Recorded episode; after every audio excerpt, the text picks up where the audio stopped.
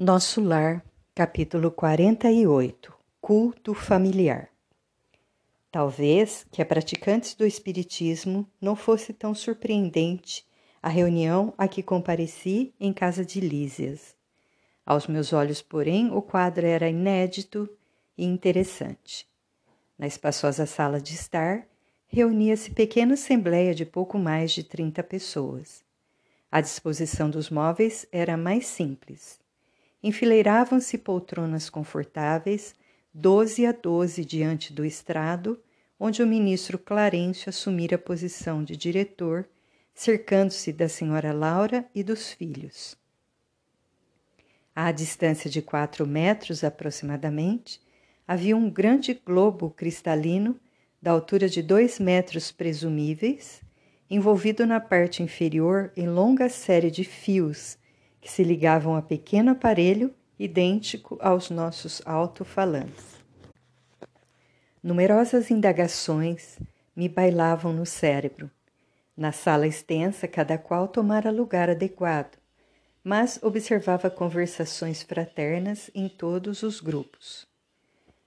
Achando-me ao lado de Nicolas, antigo servidor do Ministério do Auxílio e íntimo da família de Lísias, ousei perguntar alguma coisa.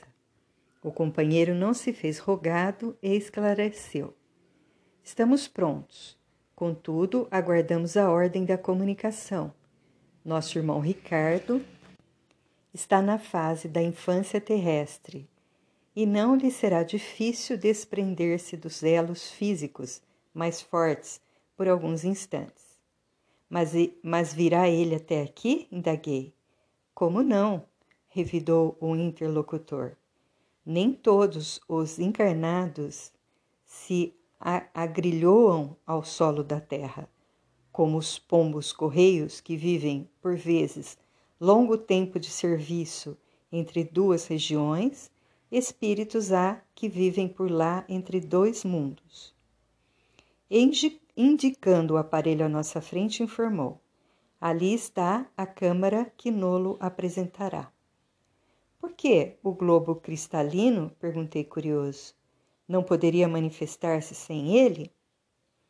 É preciso lembrar, disse Nicolas atenciosamente, que a nossa emotividade emite forças suscetíveis de perturbar. Aquela pequena câmara cristalina é constituída de material isolante. Nossas energias mentais não poderão atravessá-la. Nesse instante, foi Lísias chamado ao fone por funcionários da comunicação. Era chegado o momento. Poder-se-ia começar o trabalho culminante da reunião. Verifiquei no relógio de parede que estávamos com 40 minutos depois da meia-noite. Notando meu olhar interrogativo, disse Nicolas em voz baixa. Somente agora há bastante paz no recente lar de Ricardo, lá na terra. Naturalmente, a casa descansa, os pais dormem e ele, em a nova fase, não permanece inteiramente junto ao berço. Não lhe foi possível continuar. O ministro Clarencio, levantando-se, pediu homogeneidade de pensamentos e verdadeira fusão de sentimentos. Fez-se grande quietude e Clarencio disse comovedora e singela prece. Em seguida, Lísias se fez ouvir na cítara harmoniosa, enchendo o ambiente de profundas vibrações de paz e encantamento. Logo após, Clarencio tomou novamente a palavra. Irmão, disse, enviemos agora a Ricardo a nossa mensagem de amor. Observei então com surpresa que as filhas e a neta da senhora Laura, acompanhadas de Lísias, abandonavam o estrado, tomando a posição junto dos instrumentos musicais. Judite, Yolanda e Lísias se encarregaram, respectivamente, do piano, da harpa e da cítara, ao lado de Teresa e Heloísa, que integravam o gracioso coro familiar. As cordas afinadas Casaram os ecos de branda melodia, e a música elevou-se, cariciosa e divina, semelhante a gorjeio celeste. Sentia-me arrebatado a esferas sublimes do pensamento, quando vozes argentinas embalaram o interior. Lísias e as irmãs cantavam maravilhosa canção composta por eles mesmos. Muito difícil frasear humanamente as estrofes significativas, cheias de espiritualidade e beleza, mas tentarei fazê-lo para demonstrar a riqueza das afeições nos planos de vida que se estendem para além da morte. Pai querido, enquanto a noite traz a bênção do repouso, recebe, Pai carinhoso, nosso afeto e devoção.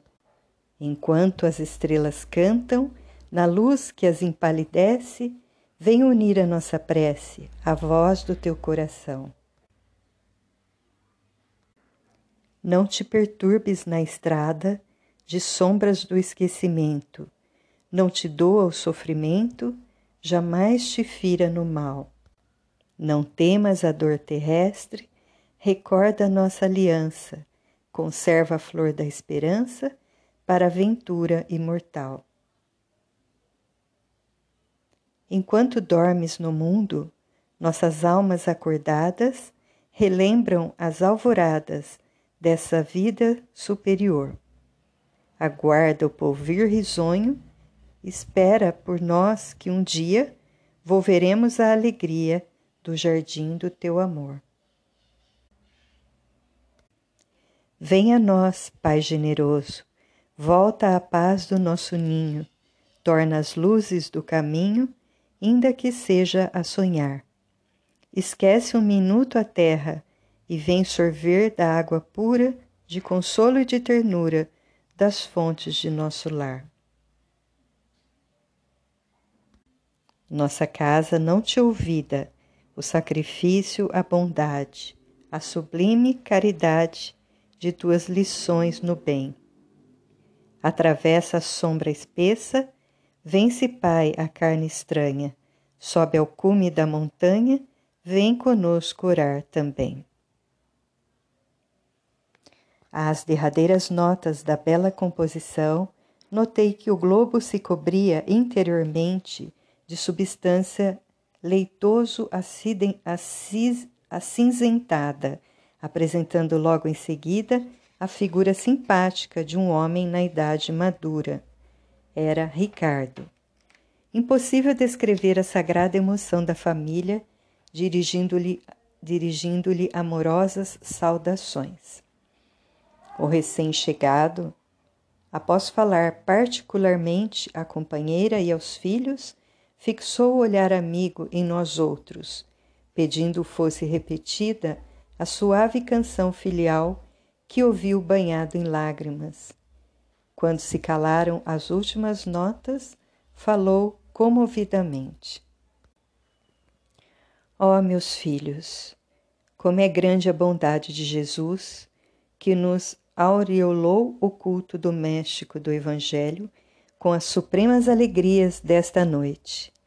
Nesta sala temos procurado, juntos, o caminho das esferas superiores. Muitas vezes recebemos o pão espiritual da vida, e é ainda aqui que nos reencontramos para o estímulo santo. Como sou feliz! A senhora Laura chorava discretamente. Lísias e as irmãs tinha os olhos marejados de pranto. Percebi que o recém-chegado não falava com espontaneidade e não podia dispor de muito tempo entre nós. Possivelmente todos ali mantinham análoga impressão, porque vi Judite abraçar-se ao globo cristalino, ouvindo-a exclamar carinhosamente: Pai querido, diga o que precisa de nós esclareça em que poderemos ser úteis ao seu abnegado coração. Observei então que Ricardo pousou o olhar profundo na senhora Laura e murmurou: Sua mãe virá ter comigo em breve, filhinha. Mais tarde virão vocês igualmente. Que mais eu poderia desejar para ser feliz, se não rogar ao Mestre que nos abençoe para sempre? Todos chorávamos enternecidos. Quando o globo começou a apresentar de novo os mesmos tons acinzentados, ouvi Ricardo exclamando, quase a despedida: Ah, filhos meus, alguma coisa tenho a pedir-lhes do fundo de minha alma. Roguem ao Senhor para que eu nunca disponha de facilidades na terra, a fim de que a luz da gratidão e do entendimento permaneça viva em meu espírito. Aquele pedido inesperado me sensibilizou e surpreendeu ao mesmo tempo. Ricardo endereçou a todos saudações carinhosas e a cortina de substância cinzenta cobriu toda a câmara, que em seguida voltou ao aspecto normal. O ministro Clarencio orou com sentimento e a sessão foi encerrada, deixando-nos imersos em alegria indescritível.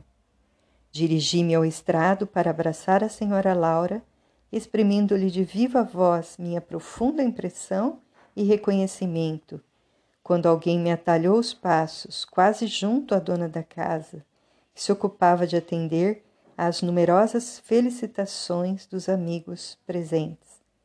Era Clarencio que me falou em tom amável. André, amanhã acompanharei nossa irmã Laura à esfera carnal. Se lhe apraz, poderá vir conosco para visitar sua família. Não podia ser maior a surpresa. Profunda sensação de alegria me empolgou mas lembrei instintivamente o serviço das câmaras.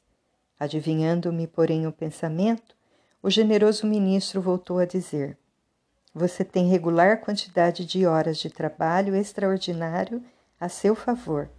Não será difícil a Genésio conceder-lhe uma semana de ausência, depois do primeiro ano de cooperação ativa. Possuído de júbilo intenso, Agradeci chorando e rindo ao mesmo tempo. Ia, enfim, rever a esposa e os filhos amados.